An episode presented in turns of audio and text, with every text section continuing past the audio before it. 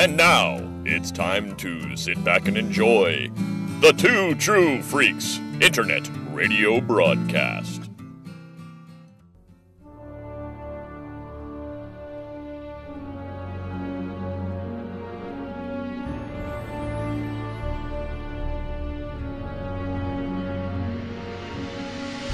Mr. Scott, shall we give the Enterprise a proper shakedown? I would say it's time for that, sir. Aye.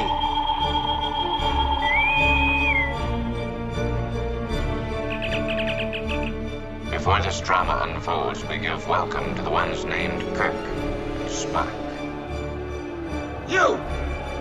What planet is this? Which one of you is the captain? Do we violate the treaty, Captain? Sir, someone is stealing the Enterprise. What are you scratching at?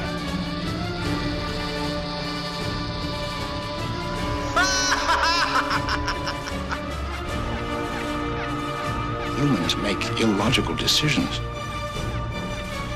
Destruct sequence completed and engaged. Yes, I found Mrs. Spock! I'm talking to Mrs. Spock, you understand?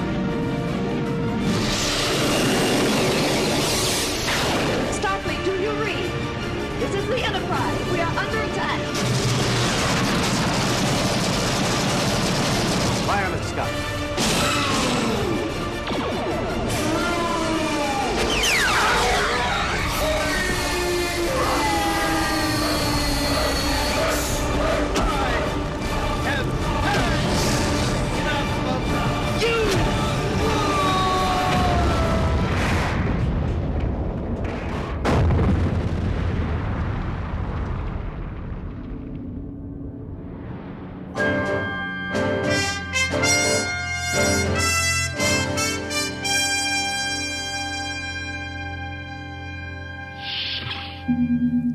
Hello and welcome to Star. Oh, holy shit! you okay? You startled me. Did you d- dump your coffee on you or something? ah! right, right in my lap, my space coffee. Do you, do you want me to take a less ag- aggressive approach? No, that was good. Keep going. Okay. and welcome to Star Trek Monthly Monday, number 75, the original series edition. I'm one of your hosts, Mellow Chris Honeywell. and I'm joined here with laid back Scott Gardner. Hello. Welcome to Star Trek Monthly Monday on the Two True Freaks Network. At night. Oh, sorry. Coming to you with another Star Trek episode, action pack taking place on three sets or so. I'm looking forward to this one. I like the episode that we are going to discuss this time around, and I'm hoping that uh, that we have a lot to discuss on this one because we were just mentioning to each other uh, before we got officially started here that we we do have some stuff, some kind of preamble stuff to talk about, but I'm kind of thinking we've got enough to talk about with the episode itself. Uh, you know, between you know the content of the episode, the stars in the episode, and things that spun out of this episode and into the greater world of Trek, that we can probably fill an episode just about what we're talking about. So, uh, we have decided that all of our uh, kind of uh, you know what's going on with us and you know, all that preamble stuff we will dump in the next episode because I'm not entirely convinced that what we're covering for our next gen episode really is all that media subject, if you know what I mean. So we'll see how that goes. But yeah. So uh, with never that know how said, that's going to turn out. that could spiral that either way. yeah, yeah, definitely. Um, so with that said, do we do we have anything for this one, or we just want to go ahead and uh, and dive? Well, first of all, let me ask you, uh, what what do you what do you think of this episode? Was this because I'm trying to remember what your reaction was when when we announced that this was the one that we were doing for this time around. I was I was I, I was interested to get back to it because this one and I knew it was going to be one of these It's one of the ones I didn't uh, that I did that I considered kind of boring as a kid. When it came on, it was like, oh, okay, you know, right? It, it, it was like not very action packed, and it was had a lot of like lovey-dovey emotional stuff in it, you know. Mr. Lovey-dovey. And so it wasn't it wasn't my favorite as a kid, and it also annoyed me that they they wasted a photo novel on this one as a kid. but um, yeah, also, I wouldn't imagine that this is the most fascinating page turner of, of photo novels. This particular episode, although I find the episode to be a good one, yeah, you know, it's it would be just a lot of standing around and like it's dialogue, a lot of dialogue. Yeah, there's nothing. Okay. There's nothing, you know, and the most visual stuff to it really has to do is it's not like great special effects, but it really has more to do. Um, what or it would translates better in visual motion, which is you know, I think maybe the most visually interesting thing is when they're looking through the doorway and you see flashes of, you know, different time periods, a la the the Guardian of Forever, or something like that. That's right. The, that's the most visually interesting part. Everything else is just backlot sets, you know, stock sets pulled out. But um, I think this made a photo novel because I think this one's particularly well lit. That's my theory. I, would like to find a book. There's one guy who basically did all the photo novels for the longest time. His name was Richard Enoble, Enoble, or, or something like that. And he basically right. did all all the different weird, like the ones of like Frankenstein and stuff like that that are more like a square with dialogue under them, and then the ones that are more like comics. He did all of those, and you know he he he was really into it and going through so my my theory is either they only had a limited number of them for whatever copyright reasons that he had access to and that, uh, or this one was chosen because everything's really well lit and it, it, it, it it's very clear and precise so it makes good pictures i guess they're good clear pictures right. that's all i could think of because this one doesn't and this one also has a lot projected by the acting in it. You know that everybody gets to chew the scenery a little bit, and that doesn't project as well as you know photo photo comics. So it's it was a weird choice, but I thought this one has high potential to be one of those ones that I'll appreciate more as an adult. You know, when I start when I start, you know, and I and and I and I'm also when I'm watching it now, I'm thinking about you know where in in this whole Star Trek timeline the actors were, you know, mentally at this point they were all I think, you know, they they were all probably checking out a little bit because the production values were going down, it was on its way out. But um I found this one had a good script to it. Had a strong script and that that saves it from season 3 itis. Right. Um, I well, enjoyed it a lot. Basically, yes, I enjoyed it a lot more as an adult. I enjoyed it a lot, actually. It felt diff- It felt whole like the way I remembered it and the way I watched it were were completely at, at odds. Did not match. You know, for for the better. It occurs to me that we have not announced the episode that we are discussing. This one is called All Our Yesterdays, Our Yesterdays. And I learned something new today that I uh, yeah, I guess I could say I, I never. I, I, would say I never realized it, or I never consciously thought about. it. I mean, if I was paying attention, then yeah, then duh, it's obvious. But having it pointed out to me, I'm like, oh yeah, I never thought about that before. And that is the fact that this is the penultimate episode of Star Trek: The Original Series. Yeah. This is the next to last episode.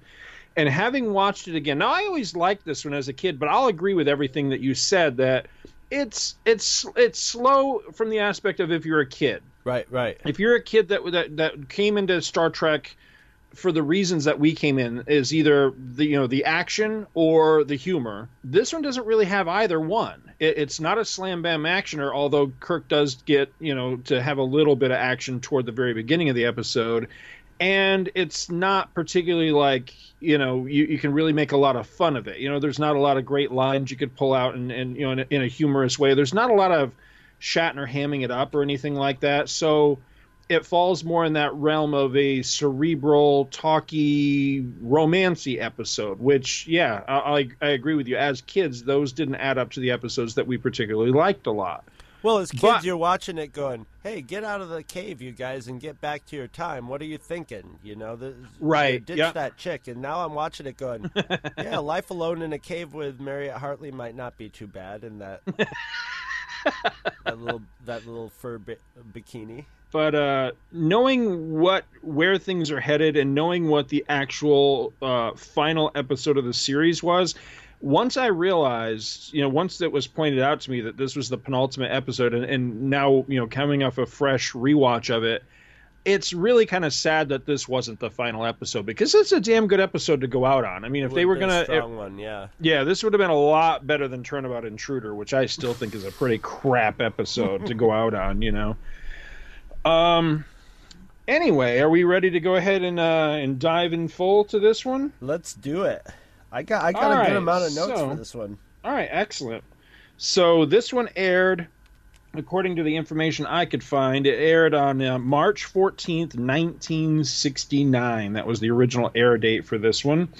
And the synopsis from the Star Trek Compendium by Allan Asherman. This is actually a pretty good one. I reread, I pre-read this uh, in anticipation of the episode.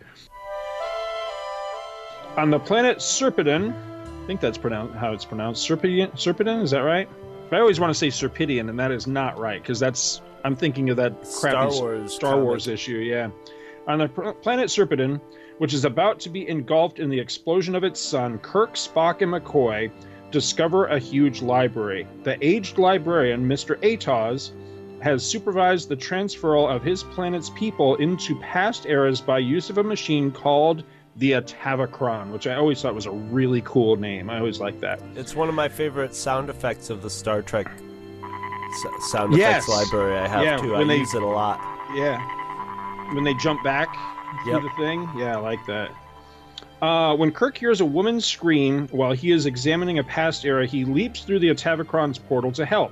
Spock and McCoy, attempting to locate Kirk, unintentionally enter Serpidion's ice age, or Ser- Serp- see, I did it, I did it again. Serpidion's ice age, where they meet the beautiful exile Zarabeth. While, uh, excuse me, with the aid of another time, tr- uh, another traveler in time, Kirk returns to the library. Meanwhile, in the past, Spock is falling in love with Zarabeth, and his human half begins to dominate him. Uh, that is totally not true. exactly. Zarabeth, Zarabeth tells Spock and McCoy that they cannot return to the present without dying, but she has erroneously assumed that they were, quote unquote, prepared, as she was, to live only in the past. Returning to the place where they entered the Ice Age, Spock and McCoy locate the time portal, uh, time portal, and, guided by Kirk's voice, return to the present. Zarabeth remains isolated in the past. Atoz enters the past to join his family, and the Enterprise leaves as Serpidon is destroyed. It's kind of, eh, I think we say this a lot. It's kind of a dry synopsis, but I mean, factually, it's pretty close, except with the whole thing with uh, uh, Spock being dominated by his human. That is totally not what happens. No, our, But we're going to talk about that because uh, I chanced across uh, an interesting theory on that subject. Because one of the things that's always stood out to me, to me in this episode is they make a big friggin' deal about the fact that because they are 5,000 years in the past, that Spock slowly regresses to being uh, basically a Vulcan of that era. So he is a a a Vulcan contemporary with you know five you know the Vulcans of five thousand years ago. So he's more primitive. He eats meat. He wants woman. All this kind of stuff. Well, um, okay, McCoy's there with him too. So why doesn't McCoy regress to a human from five thousand years ago? Because I think a humans And I- from five thousand years ago weren't that. I mean, structurally, I mean, weren't we weren't that different, you know, than we are than than the Vulcans were in that five thousand year. You know, the five the Vulcans totally had to like re basically reprogram their collective brain. Whereas hu- we humans have never done anything like that. We've had movements and civilization and stuff, but we were just we were sort of the, like I mean, if you took guys from five thousand years ago, I think, and put them and like grab babies from 5,000 years ago and raised them in modern society, they would be just like people now, I think. I think they would, you know, learn and adapt to our society. I don't think we. We might have had more war and stuff because we had to scrabble for food, but we weren't. You know that. I mean, the intimation is Vulcans were kind of like the uh, Romulans at one point, you Right. know? Right. and uh, w- you know, which is sort of like more intelligent Klingons, and humans. We've just always been just the same sort of like turd-like humans. The I don't know. I would love to have somebody with like an actual anthropology degree to to to clarify where humans were five thousand years ago. I mean, I think we were like evolved in. You know, we'd have to go back millions to get like crow. You know, to where we were Cro-Mag. Because I'm thinking the Right. human side of Spock is probably the, the side that's like the most.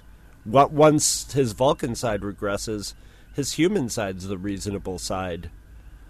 By comparison, you know, at that point Right. if you wanted to like figure it out. Either way, it was it still made him into a hostile pubescent teenager. Well, here's what got me to think about it: is uh, looking through the notes here in the Star Trek Compendium about this episode. A chance to cross this here, and it says in the immunity syndrome, it is established that Spock is able to receive telepathic impressions from a doomed starship's Vulcan crew. Apparently, Spock's receiving abilities are greater than we imagine because once Spock is exposed to anxiety regarding his attraction to Zarabeth and his worry over Kirk's and McCoy's survival, he turns away from Vulcan logic and begins to act more and more human.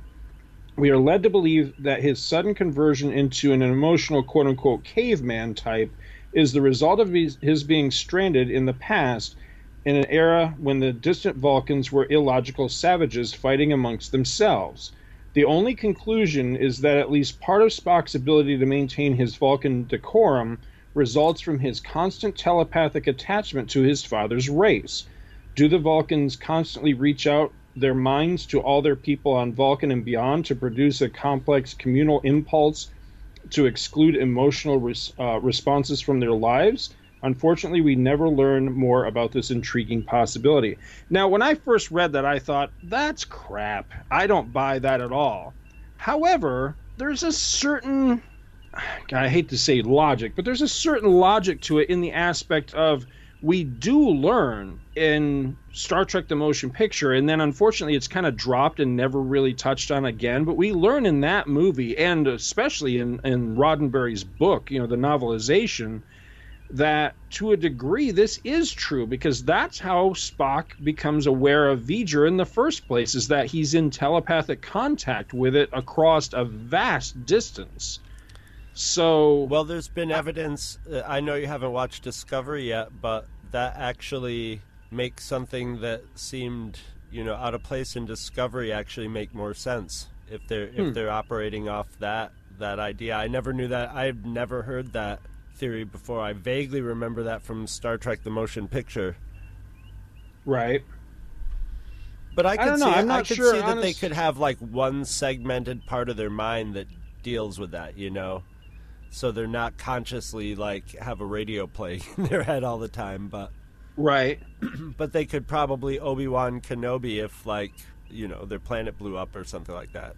like they gain a- a measure of of stability and support from one another or something like that. I don't know. It's just some interesting idea. some, like maybe um, even like subconscious level, you know. So it's not something that they're constantly, you know, dealing with. Maybe they can log on to it like the internet and go on and like. but you know, I mean, if it was something that they were like, you know, you wanted to call somebody up on the phone via your your um, psychic connection, if that was something that could be easily done or whatever, we probably would have seen it more in Star Trek. You Right. know? Like well, I the- know you were kind of half joking about the Obi Wan thing, but that is what happens to Spock in the beginning of the Immunity Syndrome. That that starship that has a, an entirely Oh, Vulcan right. crew gets destroyed by the amoeba, and he has his little, you know, the the little Obi Wan moment. You know, yeah, the- that's right.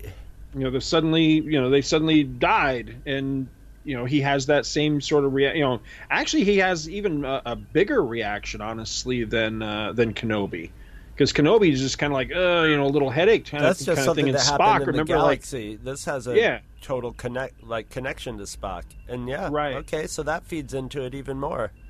I thought that was kind of a, an interesting little, you know, I like interesting it. little theory. Ah, let's see. What do you got? You said you had a bunch of notes on this one. I What do you got? Yeah. Uh, one thing, well, the first thing I noticed is Mr. Atoz's like tunic had a sort of do- like he could be like in the Doctor Strange universe. It's got a sort of Doctor Strange. I guess it would be more like Steve Ditko than like you know sort of like pattern on his tunic. Right. And this is another one. It's like, why don't they explain to Mister Atoz who they are the second they beam down? instead of sort I mean is it is it sort of a you know prime directive thing or something at that point? But I mean it would it would really clarify things a lot more if they just came down and said hey we notice your planet's about to explode. Wonder if you need any help you know? And uh, or or you know just here to make sure everything's going okay. And then Mr. Atoz would be like oh that's okay. We just sent all our citizens back in time or whatever. And and boom ep- episode over but uh yeah um i i watched the the restored version which in some cases i think i mean the the the nova at the end of it was nicely done Wasn't And- that cool? yeah and uh but and you know i guess i guess i can't pin this on the restored version because this would be in any like of the high res you know um improved versions of it too. There was a there was a little bit of um problem with the increased resolution bringing out some of the the the you know more obvious um theatrical aspects of it you know ba- like plasticity of sets. When they when they have the snow in their hair you can just see how it was just sprayed right. into their hair well, Um, when it with Spock, especially with Spock's hair and his, his ears, it reminds me of. Do you remember that spray on crap you used to be able to, to buy at Christmas time? Oh, yeah. and Yeah, yeah. spray on your tree to make it look like like a fake. And it always looked like crap. It never looked real. It, it looked like, like. Have you ever seen shaving cream? Where when it's like when like it dries up hours old, Yeah. you know, and it's yeah, that's what it looked like to me. That's yeah. very possible, very possibly what it was. You know, as a matter of fact, I wouldn't, I wouldn't doubt that that stuff got into the, into the public's hand after being like a stage. You know, something you bought for stage makeup in the past, and they were like, you know, if you spray this on your windows, it looks like snow. Um, but that leads the high def leads to my first nitpick. I think I beat the nitpickers guide on this and found two nitpicks in this episode. All right. Okay, and this was something that uh, that that we can give the um, the the guy who wrote the nitpickers guide a little uh, leeway on because he might have watched this back in the regular TV days. But there's a there's a scene in the cave where McCoy says to uh, Spock, "You lied to me, Spock." Totally dubbed over. Lips do not move at all. I watched it like five times to be sure, and I'm like, wow, they they just they just didn't. He, I mean, he's full face on to the screen, and he's sort of he's not in the background of the shot, but he's further back. That Scott Spock's like in the front to the left, and McCoy's like five feet behind him to the right, and they, yeah, they just didn't even bother. And I was figuring, you know, you you wouldn't have picked it up on a TV set probably. I never picked it up before, so. I wonder if is this the one because there, there is a thing here under continuity and production problems that says McCoy has been taking ventriloquist les- ventriloquist be it. lessons from Kirk. This is the first time the Doctor walks into Zarabeth's outer chamber. He speaks while his lips are sealed. Is that it? That might be another one. I think this was one where they were sitting and talking. So I don't think he walked. He was just sort of sitting there. I'd have to watch it again. So maybe it ha- maybe they did a, a lot of post bad post dubbing on this one.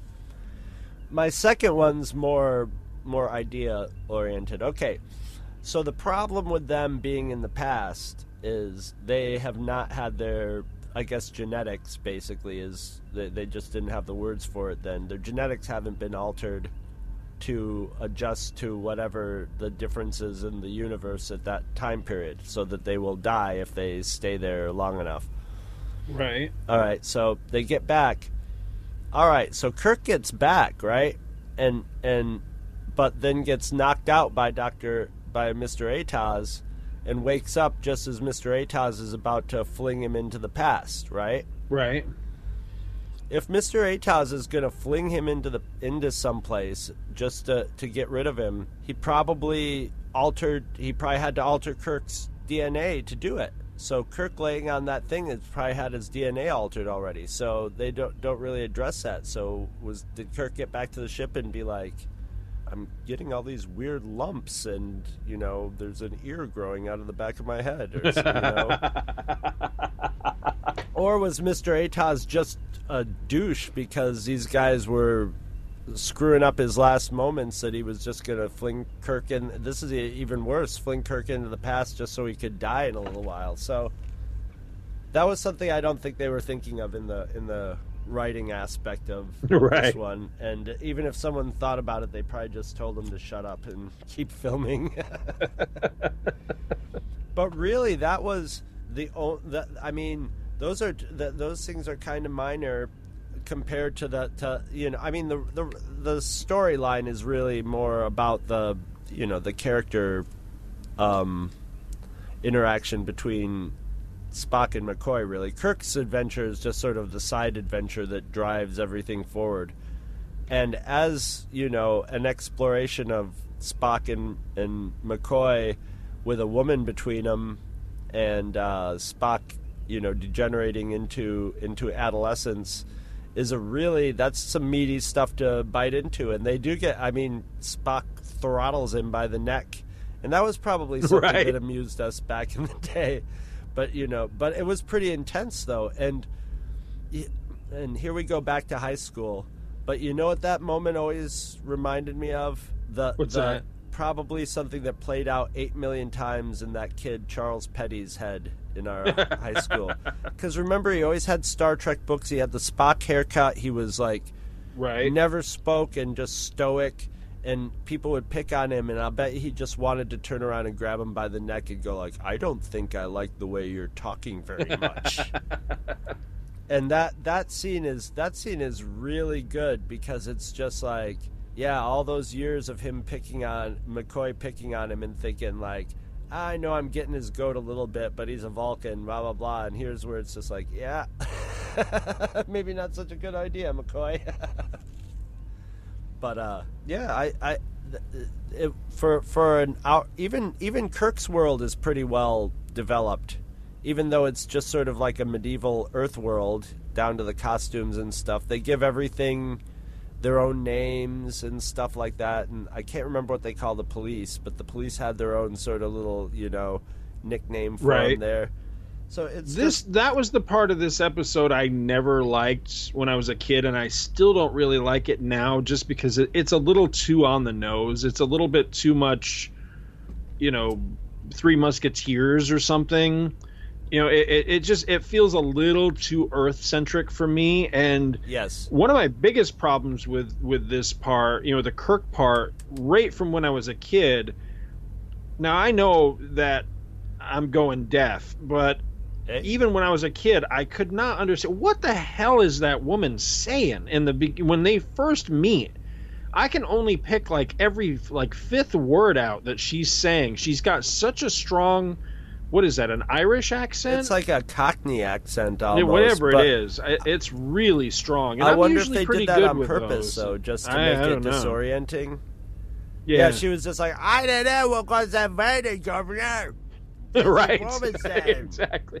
He, he just needs to be like, yeah, yeah, go away. You bother me. I, I, what I thought was funny is, is at first Kirk was like, eh, maybe, maybe, maybe. I yeah, I know. You can see him thinking about it.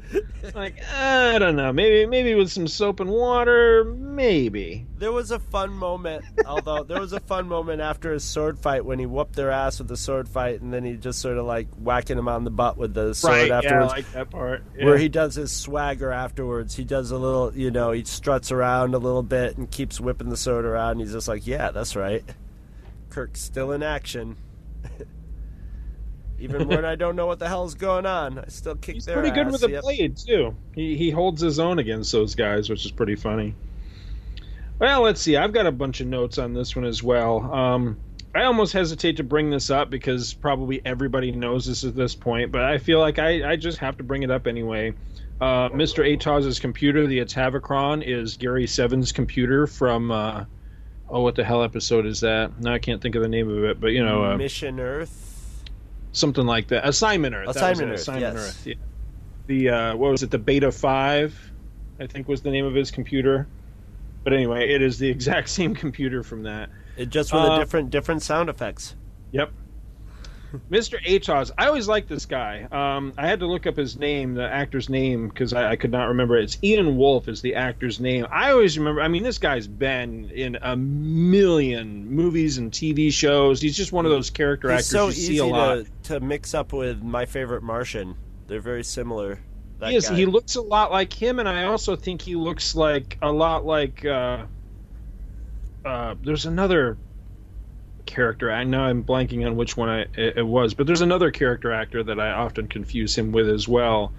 But I always remember this guy best from the uh, the Tony Curtis Houdini movie from the 50s because he's in that as well. He has a he has a part in that, and I always remember him from that movie.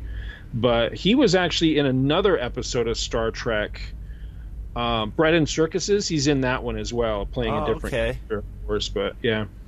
But I always liked him in this. I always liked the, the part he plays, and I, I like where he's basically toward the end of it. He's kind of begging for his life because he knows that you know the the clock is ticking. He's really he's the only one that really knows what's happening, and you know he makes that pretty apparent right at the beginning of the episode that oh yes yes we've been aware of what's going on, and he's basically staying behind to make sure everybody else is taken care of. But now you know the time is up, and it's time for him to go, and he wants to go be with his family and Kirk is holding him back from that, you know, potentially to their peril. And I really like that. I, I like that you can feel the anxiety that Mr. Atoz is feeling as he knows the clock is ticking down. And I really like how he he's as soon as I thought of a I thought of a way to avoid that. what's that? If you're Mr. Atoz, just take take the leap through the Atavachron back a day or two. Give yourself some more time. I don't think you'd even have to change your DNA, really. right? Probably not. Yeah, that's a good point. But he still Uh, probably missed his know. wife and kids and wanted to make sure they were okay. But even then, he's still going Right. to show up half a second after they showed up anyway. I always thought it was cute. Uh, you know, his name is actually a play on words because you know it's the library. He's the librarian. Atoz. It's A to Z. A T O Z. I always thought that was kind of cute. Um, I like the the part where Spock is is deciding to stay with McCoy as McCoy is slowly freezing to death, and they're really kind of stymied at that point. You know, it, it looks like it might be all over for them, and they look up, and you know, Zarabeth is standing there. Of course, we don't know it's her yet. And just the, the the framing of that in the outfit that she's wearing, where you can't see the face or anything, very much reminds me of like some sort sort of like polar version of the the Ghost of Christmas Future or something. Just Yes, you know, with with with the way, that, yeah, exactly. You know, with with the way the you know the robe falls on her and you can't see her face, you can't see any hands, and I think doesn't she kind of raise her arm and She point kinda off into the gestures. distance? Yeah. yeah, just like yeah. So yeah, it did. It reminded me a lot of uh, of a Christmas Carol in that particular part. Now, Mariette Hartley, she I've always thought that this woman's very attractive, and even today she's she's still a very attractive woman, and she's got to be what? She's got to be in her seventies or eighties by now. her I would seventies by now. Yeah. Um, I was besides this episode. I always remember her best as. Do you remember? Uh, you used to watch the Hulk, right? The Incredible Hulk with Bill Bixby. Yeah. Do you remember the episode? It was a two-part episode, I, I think, or it may, it may have been one of the TV movies. I think it's in the early in the second season, but it was Uh, it was where Banner falls in love again, and he actually gets married again to a woman that it turns out she has a terminal illness. I vaguely remember that. I think I want to say it takes place in I want to say Hawaii Now, how the hell he gets to Hawaii with no passport or, or you know social security number or anything, I don't know. But Turn I'm pretty sure Hulk that's and swim there. yeah, I guess. But I, I think that is where it- it's either Hawaii or California. So I don't, I forget now. But I want to say it's Hawaii. But anyway, she is, uh, she's some top scientist in in whatever field it is that that deals with trying to cure. He goes there to to her. Of course, you know, so many of the early episodes were about him finding a cure for himself. That's right. And don't So they basically almost find the cure, or they're like this close? Type Right, deal with it. yeah, and I I, think- I wanna remembering it more that- and more. I, I want to say, if I'm remembering it right, I think it has something to do with with basically the cure for for e- either of them is basically tied together. Like if they can cure one of them, they're going to cure the other one, or so, something to that effect. Like like his condition can help her condition, or or his cure can her, help her, something like that.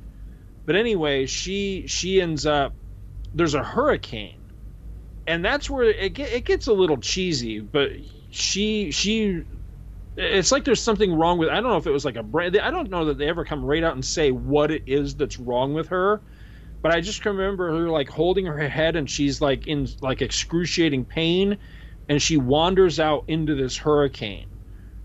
And he goes after her into the hurricane and of course turns into the hulk in the middle of this hurricane and she basically like dies in his arms kind of thing if i remember right but it was a really powerful I- episode I think mean, she it- probably maybe it- she had like a brain tumor or something like that because I sort of like that, remember yeah. in that a lot of it was tied into cell cells growing uncontrollably, which is Right, cancer. yes, So it was yeah. probably tied into cancer. Right. And I think that they were trying to find a way to use his metamorphosis to cure her or something like that. And I think they were like right on the cusp of it, but ran out of time or something. Something I don't know. I need to go back and watch this again. But anyway, that was always that was always one of the episodes I really really liked as a kid Because it kind of because I can remember it, it did, and I remember it being a really powerful episode, especially from from Bixby's point of view, because Bixby really sells it in that one that he you know he really is in love with this woman and that he's really torn up about what happens, and I can distinctly remember there being uh, this recurring dream sequence where she was on a bus looking out the back window of the bus and like waving to him as he's running down the street in slow motion like you know like you do in dreams. And he's like Oh my God. and weeping and like reaching out like he can't get to her because the bus is driving away like taking her to you know to death you wow, know this and you're, you're was pulling powerful Up, you're pulling up stuff deep. For, I can see that sequ- sequence. yeah Yeah, it's had to be in. That might even be the same one. I could be wrong, but that might also be the same one where she like uses hypnosis on him and he goes in his mind, he goes into the desert and the Hulk and Banner are two different entities that fight or something like does that sound familiar or maybe I'm thinking of a different episode. I'm not I'm- sure. I, I, I was about to say like how long it was. I was doing the math in my head, and I was gonna say that I haven't seen that in 30 years. And then I started. Then my brain said, "Wait a minute, no, it's closer to 40 years Right, that you watched right, that I yeah. watched that I was watching that show like every Right. week, every Friday, I think." Well, I, I don't think it's on there, but uh, while I was up in Georgia recently visiting family, uh, we stopped at this this place at, uh, for all intents and purposes, like a giant indoor garage sale, and I scored season one of the Hulk on DVD for two dollars. Sounds great. Season one, the whole season for two bucks. I was like, okay, that sounds pretty good. But I'm pretty sure that episode is not a season one episode. But anyway, um, now I've always wondered: is the reference to this island Earth is that intentional? You think, or is that just just happen to be the words that they use? Did they say this island Earth?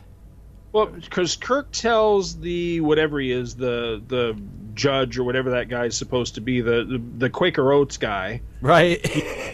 tells him that he's from an island. And the guy says, "What is this island?" And he says, "This island is Earth, or, or something." Or, you know, he uh, Kirk just says Earth, and then the guy says, "I've never heard of this island Earth." And I'm uh, every time I hear that, I always wonder, okay, is that a sly reference to this island Earth? I'll Earth? bet it just- is. I bet you it is. Oh, we talked about Spock regressing.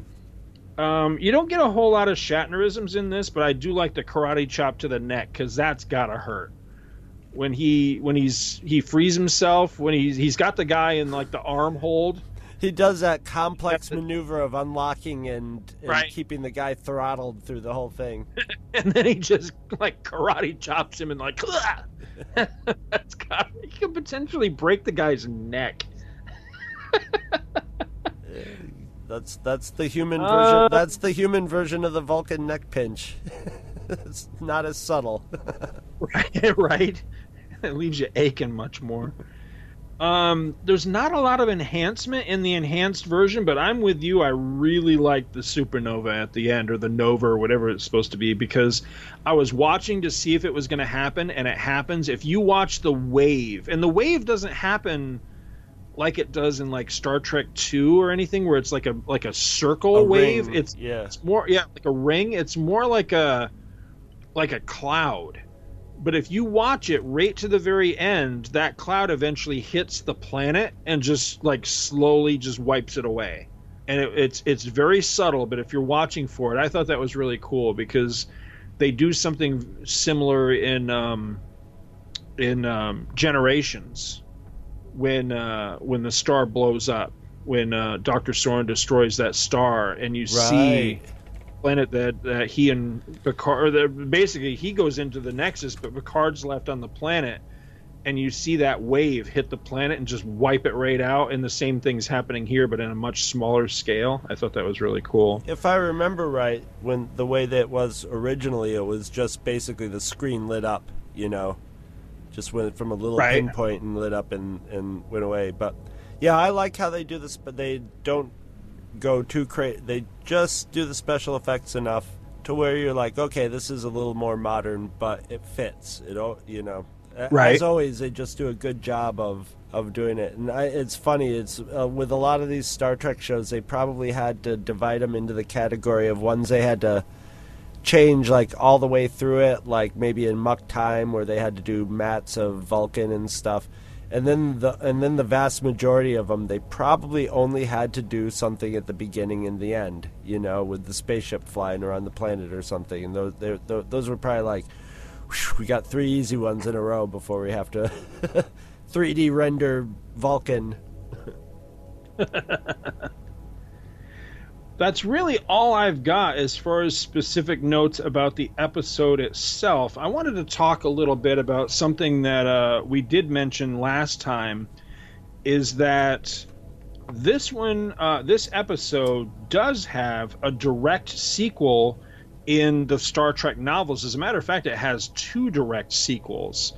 Um, the first one is I forget which number book this is, but it's one of the very earliest of the pocket books, uh, Star Trek books.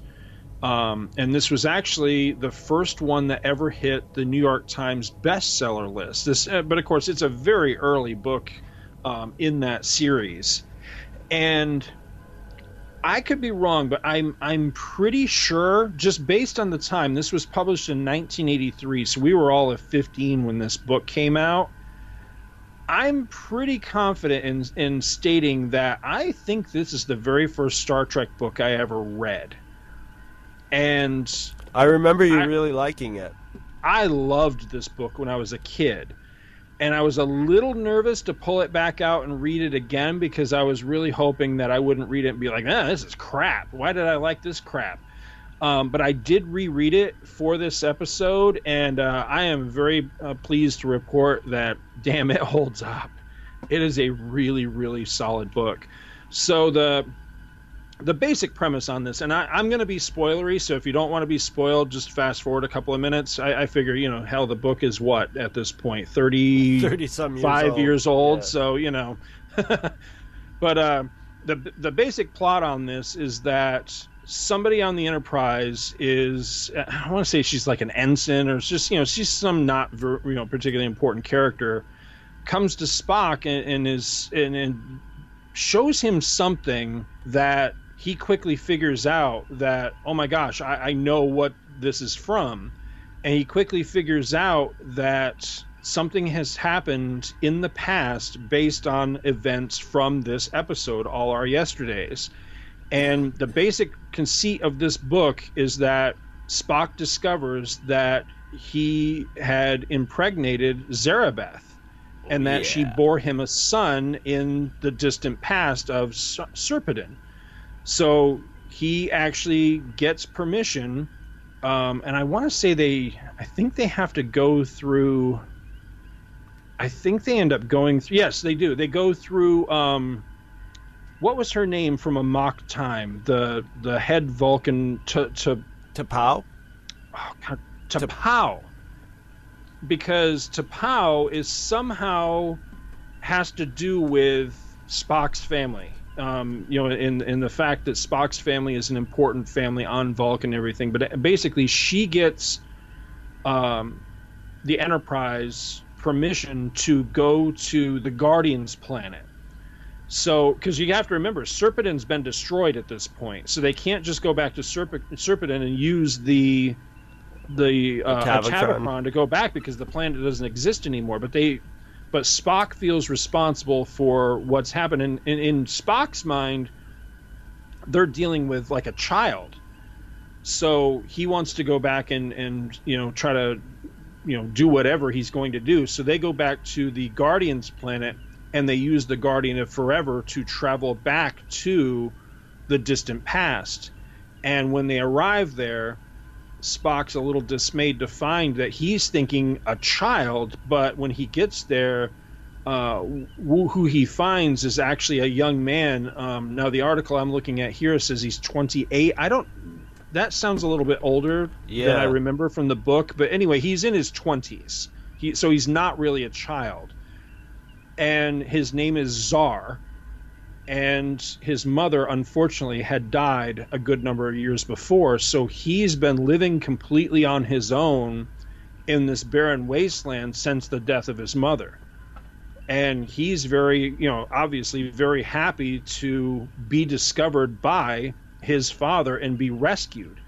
So because he was born there, he didn't have this conditioning and everything. And they never really touch on that again, the whole thing of, you know, you have to be prepared and all that.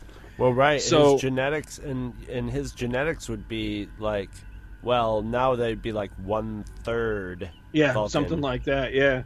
So they actually bring him back with them, and so they bring him to modern day on the Enterprise, and there, uh, basically he's he's taken he's taken in by of course Spock because Spock's his father, but he's kind of taken in by the crew, and, and especially by Doctor McCoy. Doctor McCoy really takes a shine to the kid. Um, he finds him to be a you know a, a very uh, intelligent boy. You know, he's very likable and everything. And I think, to a certain degree, although they don't touch on it a whole lot, I think McCoy also feels a sense of responsibility to him because he also knew his mother, and that sort of thing. And he also tried to get it's his a mother's really pants. right. Well, it's it's a Sample really the local cuisine. Excuse me. it's a really good and a, a really excellent examination of the dynamics between these characters because it sets up a, a, an interesting little triangle between Zar, Spock as his father, and then McCoy is almost like a surrogate father or like a more like a like a like Uncle. an uncle. And it's interesting because you quickly both come to really like Zar, but you also come to really feel really badly for him because Zar had a certain image of his father that was painted for him by his mother. Now, his mother, you know, only knew Spock for a very short time, and while she knew him, he was a passionate lover. Well, we know Spock's not really like that. And so Spock, of course, is not going to give the kid a big hug and smooches. You know, he's going to treat him like a Vulcan father. And the book also has this element in it where Spock, at first, you think Spock's treating him like a bastard child and, and being even extra aloof. But it turns out, and I don't want to spoil this part of it, but it turns out that there's actually a reason for that. That Spock is actually trying to protect the boy um, because he fears that if he does integrate into full Vulcan society, then that will, be how he is perceived by others, you know, by Vulcan, you know, by fellow Vulcans as some sort of, a, you know, again, bastard child. And so it's a really interesting dynamic. But of course, Zar doesn't have the. It's not that he doesn't have the intelligence. He's very smart, but he doesn't have the. Uh, you know, he wasn't raised a Vulcan, so he's not able to handle this emotionally. And that's really to me the crux of this book and what makes it such a fascinating read is what it's doing to this kid to be rescued after so many years of, of growing up having his mother and then living uh, i think he lives like seven years alone without his mother to be rescued by his father. And then his father is just his father is colder to him than the ice age land, landscape that he escaped from in, in his feelings. And that that's powerful. And so it makes a really interesting story. And I, I, won't spoil it as far as how it resolves but uh, the ending to it is uh, is really good as well. And it's uh, equally heartbreaking. Now this made me think of something and i know it's kind of weird but again you're talking to me. What if do you think zarabeth could have been like not this specifically but but like an axe murderer You know what I mean? I, I started thinking about like because she gives him the story of like blah blah blah. The you know this dictator from this time didn't like me because of my politics or whatever, so he sent me or he didn't like her family and decided not to kill her and send her back in time. But what if? Because she also exhibited some qualities of crazy lady, although yes, she has been I on the planet on alone too. She yeah. has been on the planet alone for a long time, which can that that that's some valid excuse for being crazy, lady. But you know, at the same time, she's been alone on the planet. She's got two men now, you know, and she was just, you know, I'm thinking this character could tell them anything to get, you know, and whatever she's going to tell them is going to be sympathetic. But she could have, like, been axing people like crazy, and they were just like, yeah, yeah. You know what? Death, death is too good for you. We're going to send you back to the ice age, you know, and let you live out your life there. Some, you know, something like that. And so, yeah, it's. It, I, I've always thought of her as this tragic character, but now that I'm thinking about it, she could have. Been, she could have been a tragic character. She could have been off her rocker loony, you know. Well, here's what got me to thinking about that. So in the Nitpicker's Guide, he says here supposedly, and this is that that simple word is what got me to thinking about this. He says supposedly, a tyrant banished Zarabeth to this time period. Tyrants aren't known for their benevolence, which is a great point. Why, if somebody hates her, why would they do this? They, if a tyrant rules Sarpeidon, why would he arrange for all the inhabitants to find safety in the past? Surely he has made enemies. If he knows Sarpeidon's sun will soon explode, why not lock away his antagonists and let the nova vaporize them? Uh, this is a great point, but it never touches on the thing that you that you're touching on. But that's what I thought. As soon as I read that first line, supposedly a tyrant banished Zarabeth to this time period, got me to thinking. You know what? We're taking her story at face value. Yep.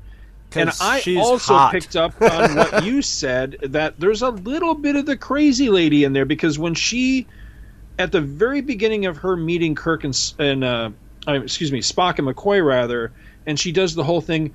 I'm I'm I'm going mad, and I thought, uh huh, okay. So maybe the... she's there because she was already slipping into Nutsville to begin with, and she so was maybe she's created this right.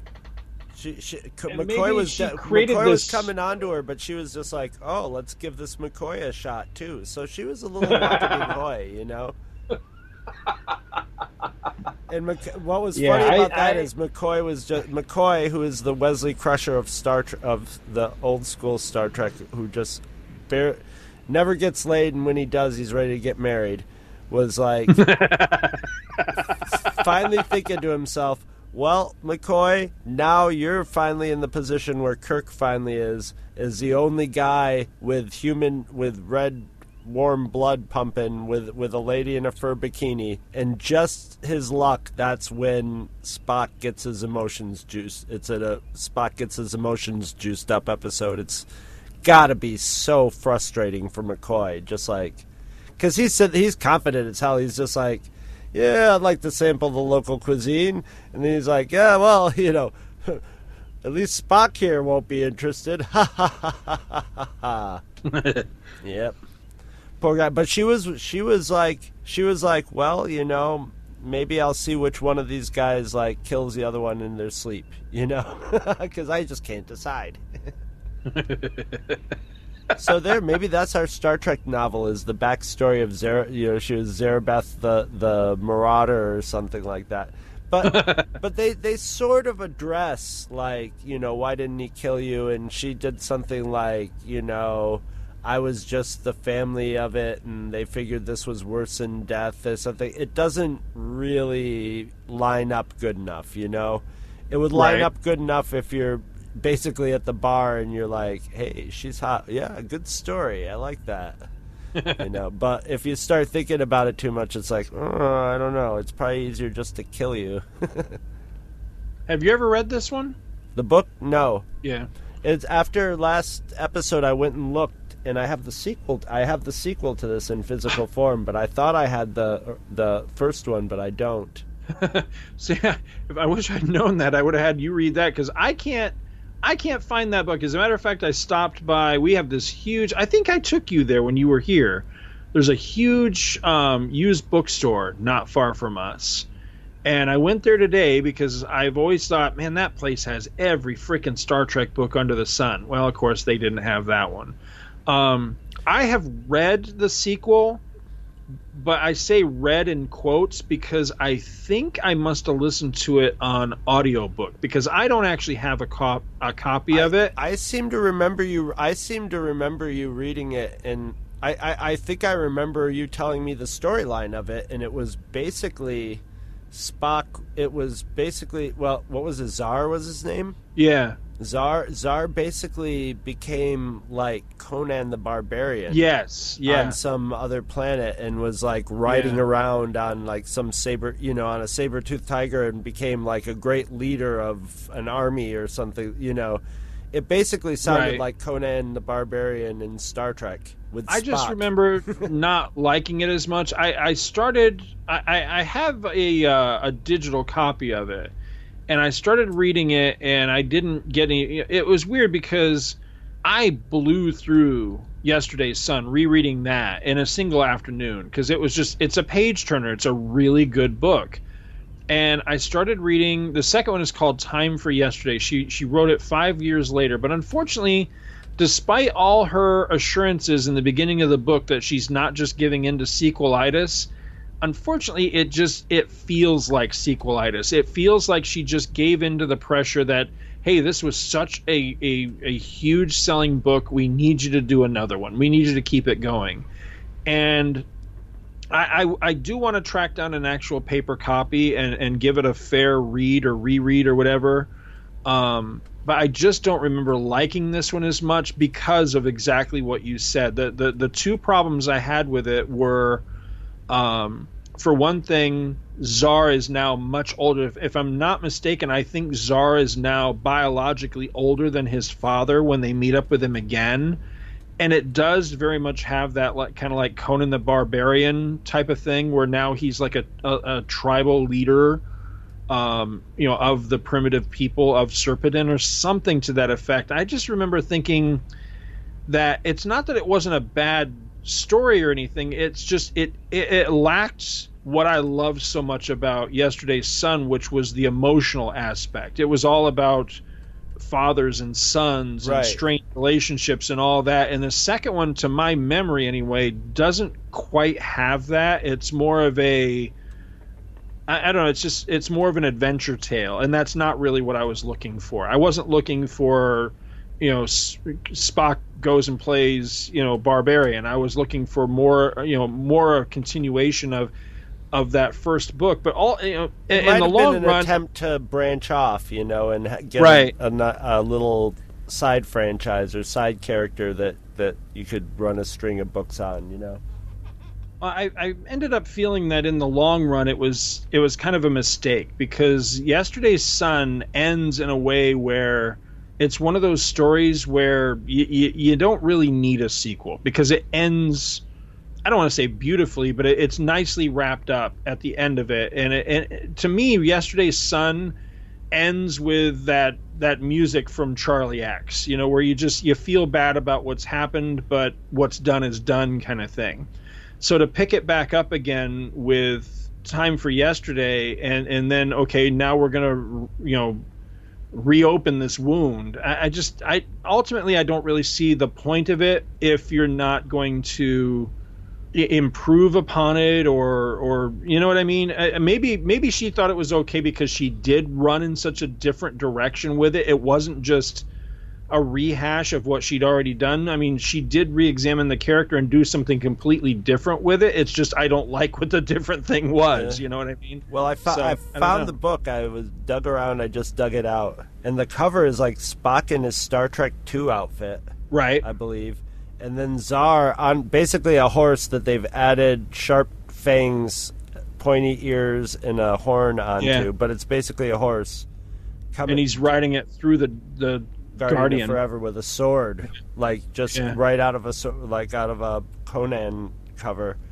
Yeah, and, and they sort of they sort of like it's like the like the back, the little synopsis on the. Well, I'll just I'll read it. Uh, Time in the galaxy has stopped running in its normal course. That can only mean one thing: the Guardian of Forever is malfunctioning. Oh, really? Is that the one thing it could mean? To save the universe, Starfleet Command reunites three of its most legendary figures: Kirk, Spock, and McCoy, and sends them on a desperate mission to contact the Guardian. A journey that ultimately takes them 5,000 years in the past. They must find Spock's son Zar once again and bring him back to their time to telepathically communicate with the Guardian. It's sort of like it makes it sound more like Star Trek Four with the whales. Right. But Zar is enmeshed in troubles of his own, and soon Kirk, Spock, and McCoy find themselves in a desperate struggle to both save both their world and his. So it basically sounds like they get Kirk, Spock, and McCoy into a sword and sorcery story, which isn't a bad premise eh. necessarily, but I mean, the the other one sounded more of you know, uh, it, like you said, a character study, and it sounded you know this this sounds like an excuse, a premise to get them together and get them into sword and sorcery world. Here's the cover copy on on the original one, the Yesterday's Son. The Romulans attacked the planet Gateway, where Federation scientists are studying the Guardian of Forever, the mysterious mysterious portal to the past. The Starship Enterprise must protect the Guardian or destroy it. But Spock has already used the portal to journey to the past. On the planet Sarpeidon, 5,000 years ago, Spock knew a beautiful primitive woman. Now he has gone back to meet his son. And that, that's pretty much it. Now, see, I had thought. I had thought that the Guardian was destroyed at the end of that, but I don't know. Maybe I'm thinking of a different book. But I thought that they crashed a starship into it or some shit like that. But I, I don't know. I must be thinking of. Ah, it's funny. I just I just, see the starship heading towards like the Guardian, month, but... and the Guardian going, "No, no, stop, no." oh shit! That's um, the 2018 version when it just before it crashes into it. I do uh, I do highly recommend the first one though. If you're if you're just gonna read one, read that one. It it is a really good book.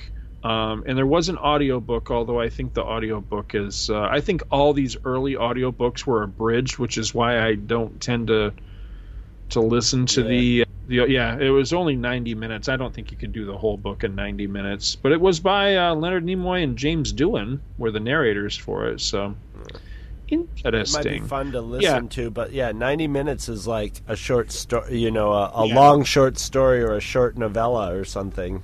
I mean, this book is already short. I mean, you know, like I say, if I can, it's 191 pages. If I can blow through it in an afternoon, so can you. So yeah, yeah. Seek if you haven't ever read it, seek it out. It is actually really good. It is one of the best of the uh, the original um, pocketbook series of uh, of Star Trek books. It's one of the earliest ones as well. But uh, as I say, I, I, I, still hold this one in pretty high regard. It's it's still a good book that has. Uh, It, it feels like a classic episode, which is what I really liked about it. Because a lot of the a lot of the Star Trek novels they get a little too weird or they get a little too Mary Sue or something like that, and this one doesn't. This one this one actually feels like when you're when you're reading this one, it's easy to visualize this one as a classic episode, Mhm. and I think I think that low page count helps with that because then they're not they're not padding it out with a bunch of crap. It moves like a like an episode would have to because you'd have to be able to watch it in 50 minutes, you know. And the book feels that way. It doesn't feel padded. It moves right along. It tells the story it needs to tell, and it gets the hell out. And it doesn't have a lot of extraneous crap in it that you wouldn't have time for in a in a you know an hour per, you know in a presentation of an hour on television and that's what it feels like so yeah but anyway yeah i like this one yesterday's son by ac crispin check it out it's a good read So you think it's about time for me to? You ever heard? Of, you ever heard? fire Of, that thing up hmm You ever heard of stink bugs? yes Yeah. Well, they've made it up to New York State. and I was trying to fire up the old. Don't ask why, but I was trying to fire up the old Star Trek computer the other day, and it was just not starting. And like, finally, for the first time, I took the back off it. mm-hmm was there stink bugs in it There were stink bu- dead stink bugs. I think Ew. some of old some some things that Kirk left in there that I really this the, the, not that this is a family show, but you know just to keep just to keep things not not too offensive or gross for anybody. Let's just say yeah. Let's just say I found a few mementos of Kirk's in there and uh so yeah, I had to vacuum the whole thing out, and I, I think I've got it working pretty decently. so we have we're down to 16 episodes so you want to set your number generator to between 16. 1 and 16 Okay. Oh, there it goes. and uh yeah, at least there aren't any stink bugs flying out the vents of it. All right. Oh, number four. number 4 Lowballer, is early in the season, or relatively It early. Well, is. It is. It is the Man Trap, the very first televised episode of Star Trek. oh wow! the Man Trap. Have we I- not done this, man? The Man Trap, really? Wow. That's exactly what I was thinking, but I guess not. Mm. I would have sworn we had done that one. I don't know. What do you think about? You, you like that one, right? Uh, we're gonna get salty on that one. I I not really that big a fan of it. If I, See, I you know what, you I think we one. did I- the one. I think we did the one with uh, was it Zeph- with Zefram Cochrane? right. I think that's the one where we did that's very similar to this because he's communing with. You know, you're right. I never thought about that, but you're right. That's uh, what's the name of it? Metamorphosis. We have done Metamorphosis, and you're right. I never put that together. My my problem with the Man Trap is I I, I think it's slow. I just think it's a really slow episode. Although it, it has some interesting parts. It's slow, and and the soundtrack for that one's kind of dull to me. It's always bothered bothered me that, and I know this isn't a very rational thought, but it's always bothered me that this was the first episode of Star Trek. You know, when it's just It's almost like they did some them. calculation that people would like. Maybe not a lot of people would be watching it, so that it's like it's almost like yeah, maybe we don't want to start out really strong. Yeah, I- somewhere there's got to be some some some reminiscence from some producer or something that tells their rationale for using it, but it might have been just the one that was ready. Who knows? But yeah, it's uh, I'm wondering if they they were thinking, you know, monsters or or Twilight Zone or something, and that's Right. why they started with that one. because it's it's kind of a weird one where it's more. Uh, it's still science fiction, but it's a horror. It's it's a horror episode. It's more along the lines Right. of uh, Redjac, Red Jack, Redjac. I got to explain to somebody. They were talking about how much they love Winnie the Pooh, and and I was just like, yeah. But whenever I hear that voice, you all die horribly in searing agony. It does have a really good Kirk scream in that one, though. Some someone's got to dub dub that Redjac onto uh, some Winnie the Pooh cartoons. I would really enjoy that.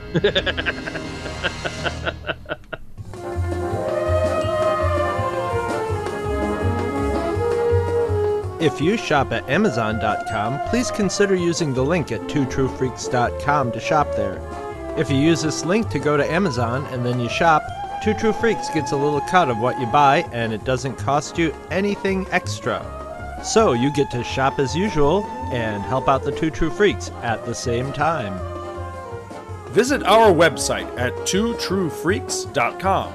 Two True Freaks is always spelled T W O T R U E F R E A K S. You can email Two True Freaks directly at twotruefreaks at gmail.com. Two True Freaks and all of its excellent affiliates are available on iTunes, and you can choose to subscribe to either the entire network if you wish, or pick whichever individual shows you want to follow. We have so many shows to choose from, there's just bound to be one that appeals to your particular fandom. Just search Two True Freaks with an exclamation mark at the end, space, and the number two. You can find Two True Freaks on Facebook. Just search for Two True Freaks. If you ever leave your house and you actually have friends, why don't you tell them about Two True Freaks? If you've enjoyed our show, please won't you take a moment to rate us on iTunes? That helps others find the show too. Thanks for listening. And join us every Monday for new episodes of Two True Freaks. Two